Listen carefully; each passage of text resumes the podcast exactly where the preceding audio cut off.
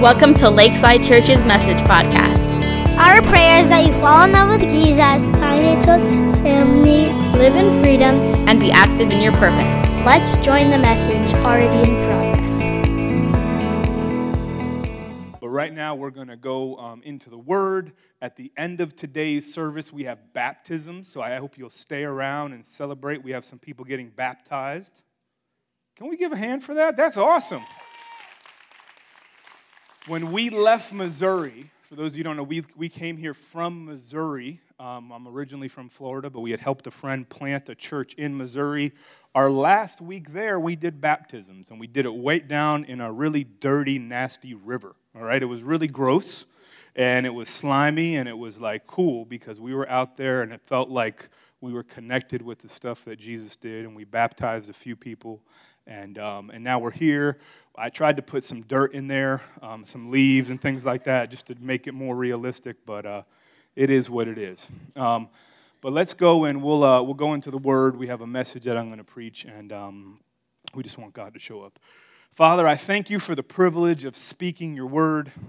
It is an honor, God, something that I do not deserve. God, your Word is so good. Your life is so good, Jesus. You're so good. I pray I do you justice. I pray we'd hear from you and that you would be glorified. In Jesus' name, amen. Amen. The message that I that we're talking about today is it's about new life, new life. That really is the message of the Gospels, that we would have new life.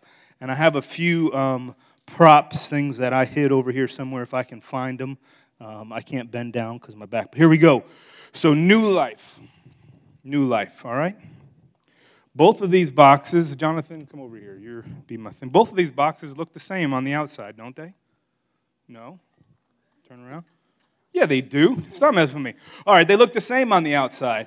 But this is the box of cereal that when I went through, um, you know, I have five kids, and that means we there's very little food that stays in our house. Like, it comes into our house, and then it's gone.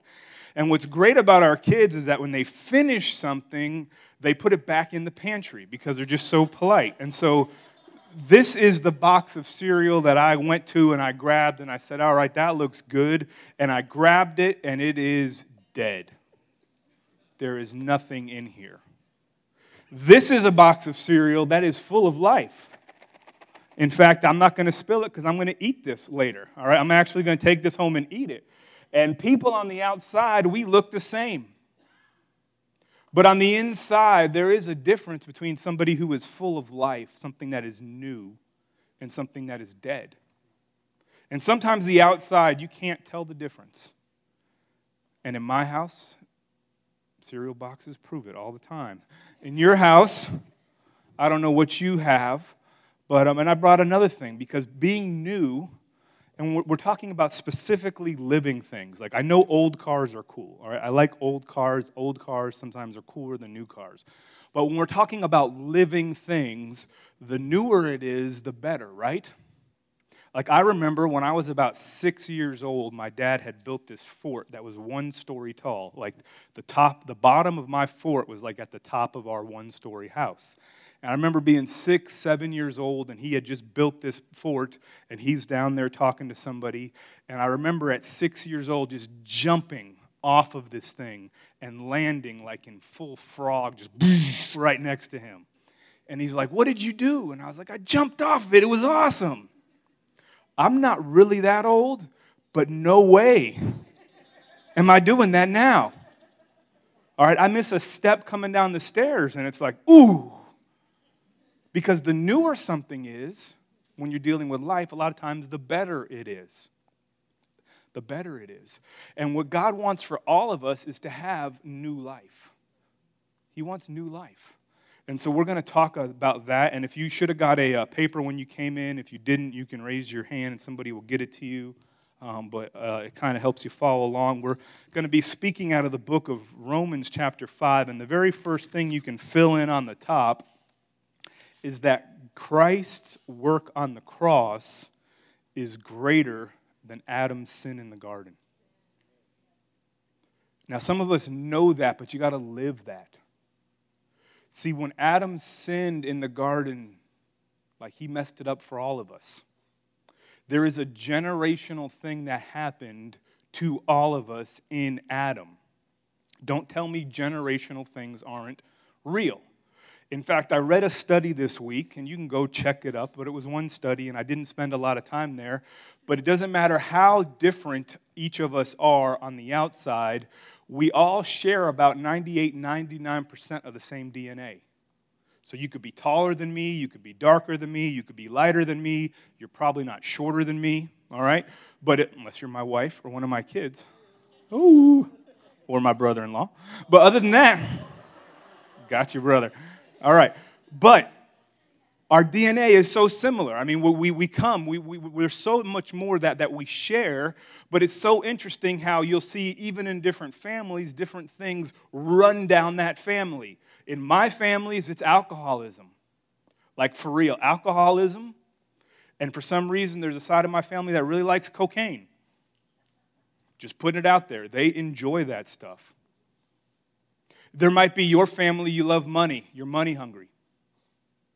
Your family might have a sexual thing that just runs through to where your grandpa molested your aunt and molested this or molested that. Like, there, there is generational stuff that runs in families. And it started here. And none of us are better or none of us are worse.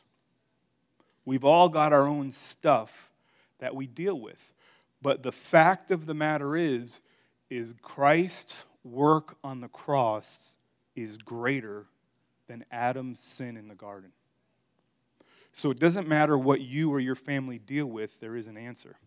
And so we're going to start in uh, verse six, and this is out of Romans chapter five.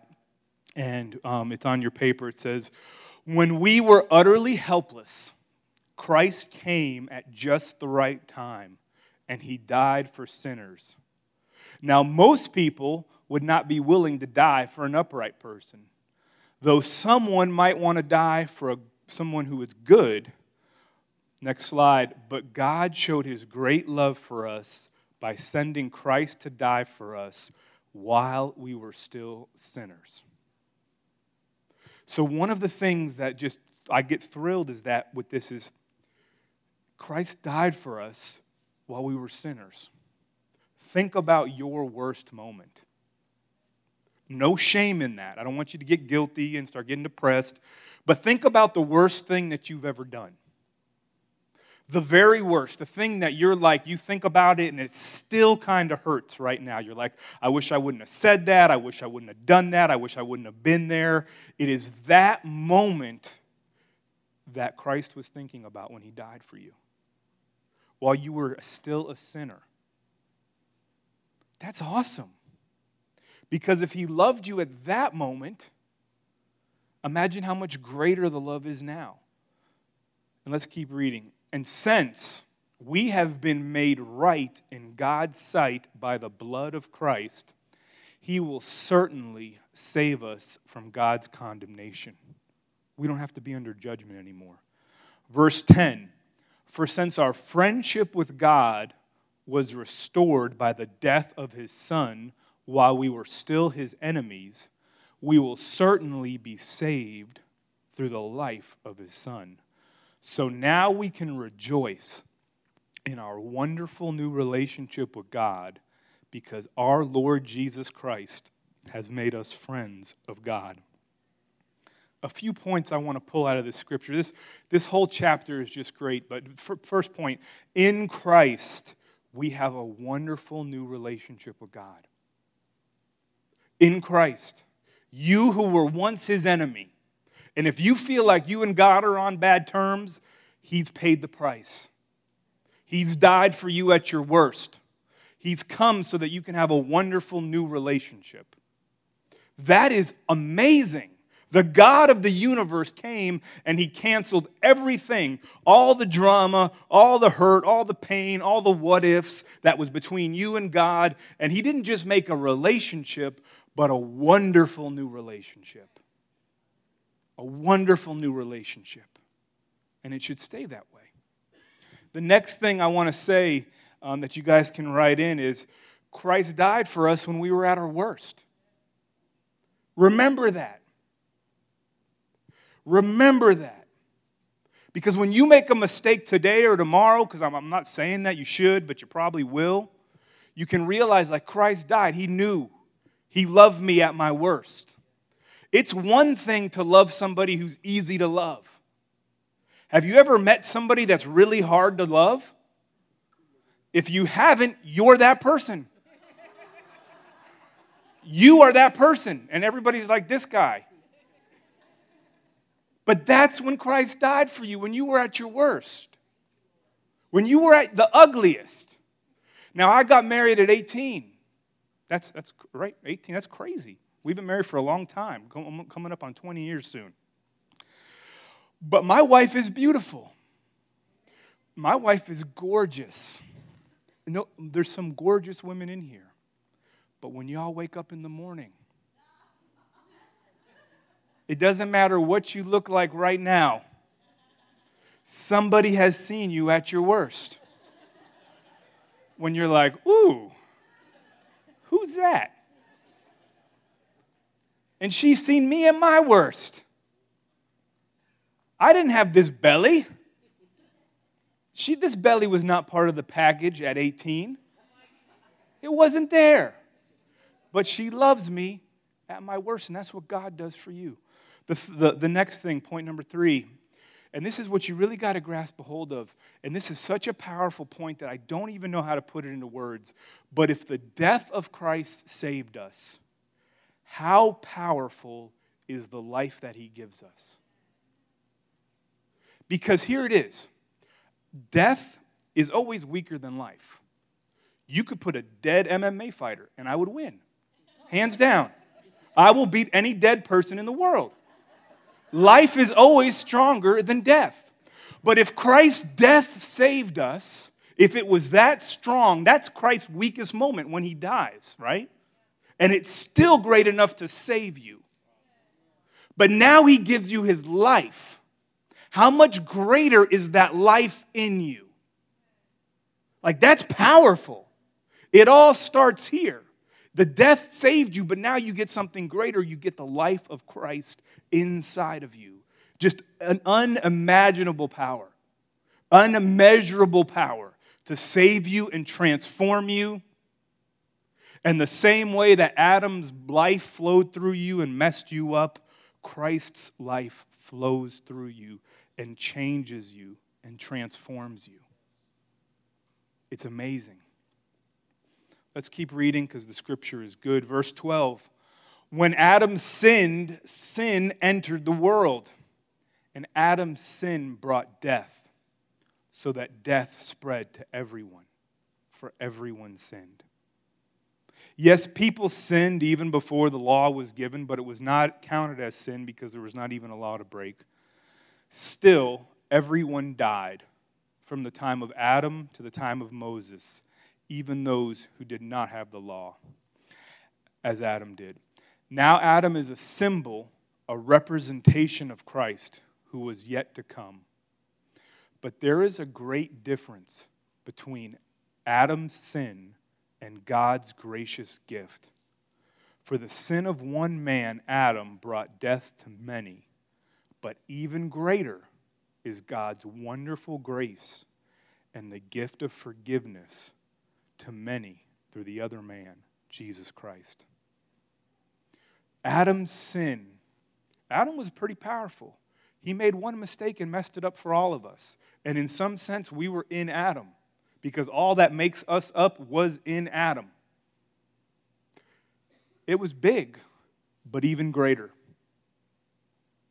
Think about it. If Adam's sin was great enough to mess it up for all of us, God's grace is greater to fix it for all of us, to make it better. Just as death spread to many, now life spreads to many.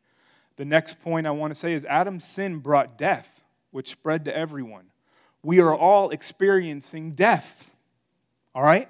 I don't want to say it, but look in the mirror. You're seeing it happen, all right, before your eyes, all right? And now with cell phones, and you can see pictures, and have you ever seen a picture of yourself even five years ago? You're like, I was young. Look how young I look, babe. Come over here. Did I really look that young? And what was five years ago? That was like this. Five years from now, I'm going to look at myself. Look how young I looked. I had hair. My beard still had some brown in it. Wow. We're experiencing death. Everything is dying. We can't get out of it. The next point I want to bring up is that forgiveness from God restores our relationship with Him. See, before a relationship can be restored, there must be forgiveness.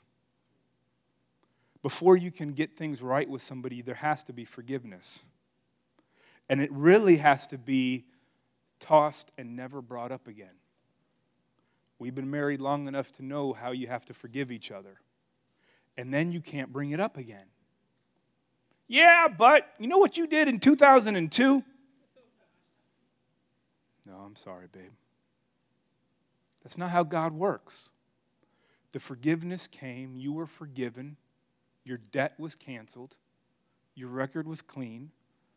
And now you can come into a fruitful, wonderful, new relationship with God. It's amazing. The next thing is that a restored relationship releases His life in us. Is now that that relationship is back to normal, is that there's nothing in the way. When we come to God and when we embrace Him, it's like there's power that flows out from Him. It's His life that comes to us. And remember, if His death was great enough to save us, how much more powerful is the life that flows to us to change and transform us and renew us. It's good stuff. Point seven, and this is what you got to understand. All that Adam messed up, Christ made right. There's a bunch of messed up stuff in this world, and Christ has either made it right, is making it right, or will make it right. We're in process, but it's big enough. God had everything in mind when Christ died. Verse sixteen, and we're going to keep it moving. And the result of God's gracious gift is very different from the result of that one man's sin. For Adam's sin led to condemnation. But God's free gift leads to our being made right with God, even though we were guilty of many sins. For the sin of this one man, Adam, caused death to rule over many. But even greater is God's wonderful grace and His gift of righteousness. For all who will receive it will live in triumph over sin and death. Through this one man, Jesus Christ. Verse eighteen, yes, Adam's one sin brings condemnation for everyone, but Christ's one act of righteousness brings a right relationship with God and new life for everyone. Isn't that amazing? Isn't that amazing? God is good.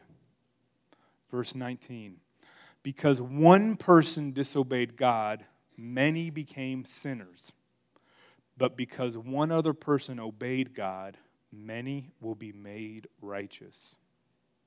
God's law was given so that all people could see how sinful they were. But as people sinned more and more, God's wonderful grace became more abundant.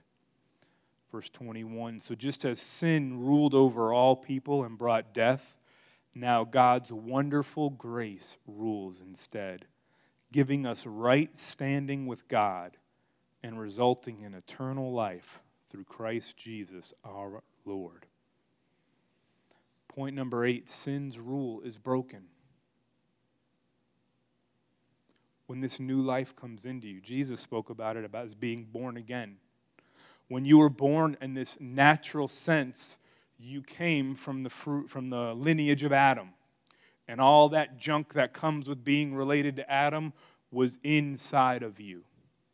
But when you are born again spiritually, all that is in Christ comes inside of you. a transformation happens. And it's beautiful.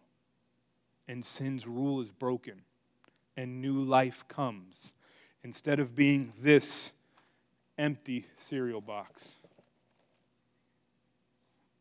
that should just be thrown away, because there's no use for an empty cereal box, in my opinion. You are full of life. Full of something that can give life. Sin's rule is broken. The next point I want to say is God is grace now rules. Grace. You're in the age of grace and mercy. I don't know what your background is. You may be the most perfect person in here. But without Christ, you're still dead on the inside. You may be the worst person in here. I mean, like, the F B I might be looking for you. I don't know. You might be on a wanted list somewhere. But without Christ, you're dead. It doesn't matter who you are, from the worst of us to the best of us. He can give us new life because we're under the age of grace. And I want to say an, an, another point. In Christ, we have right standing with God and eternal life. Ask yourself this. What's your standing before God? I know my standing. I'm not perfect, but I'm forgiven.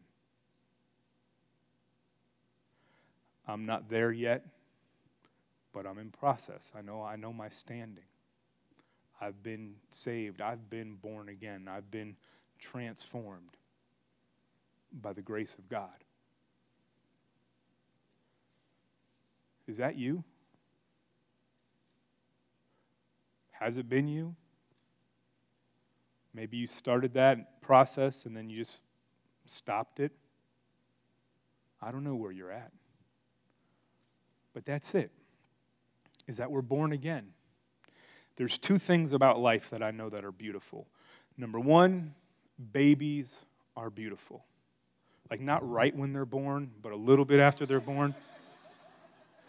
Not right when they're born, now they're not, but a couple, little bit after that, they're gorgeous. That is beautiful. The next thing that is beautiful is when the, somebody's mature. We're talking like early thirties, right? That's what I'm talking about, like, right? Like, didn't you feel like, and, and I'm, I'm not in my early thirties anymore, but when you when you finally, like, th- there, there's an age when you're strong and you're healthy and you're not a kid and your back doesn't hurt, you know, and you're, and there's something beautiful about maturity, right? That's the same thing with a believer. There's something beautiful when you're just born again. And then there's something beautiful when you begin to mature in Christ and get strong and healthy and full of life. And that's God's plan for each of us. And today we're talking about new life. And I, I want you guys just to bow your heads just for a second, because maybe there's somebody here that you're not in right standing with God. I don't know. With no one looking around, just close your eyes, just do me a favor. With no one looking around and no one being distracted, if if you're one of the per people in here, you could say, you know what? I don't know if I'm in right standing with God. Would you put your hand up right wherever you're at? Thank you, Lord.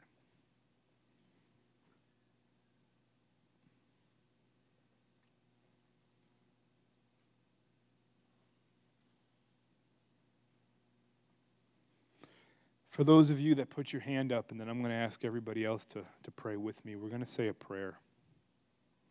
The scripture says if you believe in your heart and you confess with your mouth, believe in your heart that Christ died for you and was buried, and confess with your mouth that he's your Lord, you'll be saved. It's free for everyone who believes. So I'm going to lead a prayer specifically for the people that raise their hands.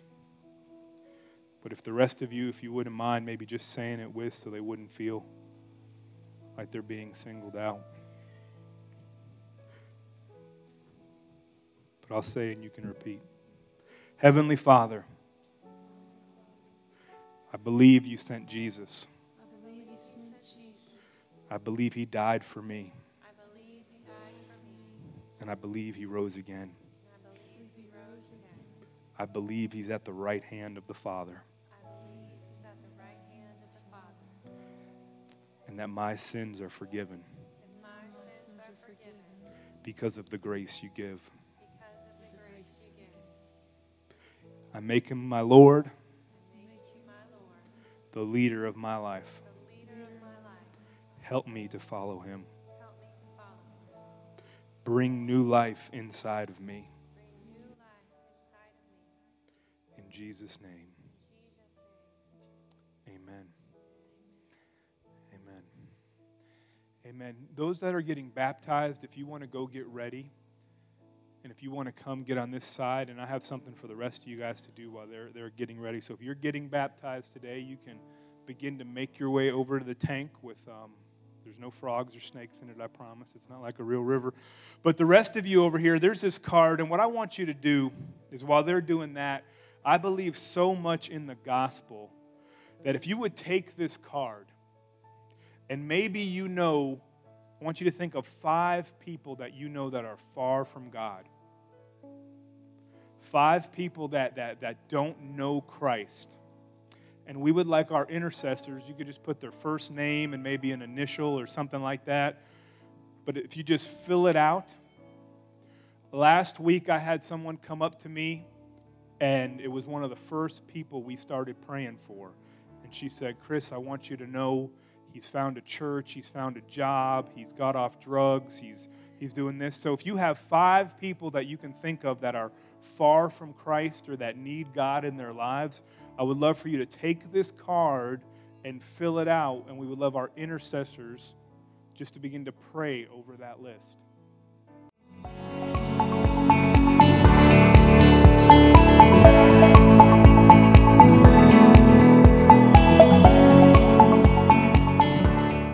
Hey guys, I'm Bob.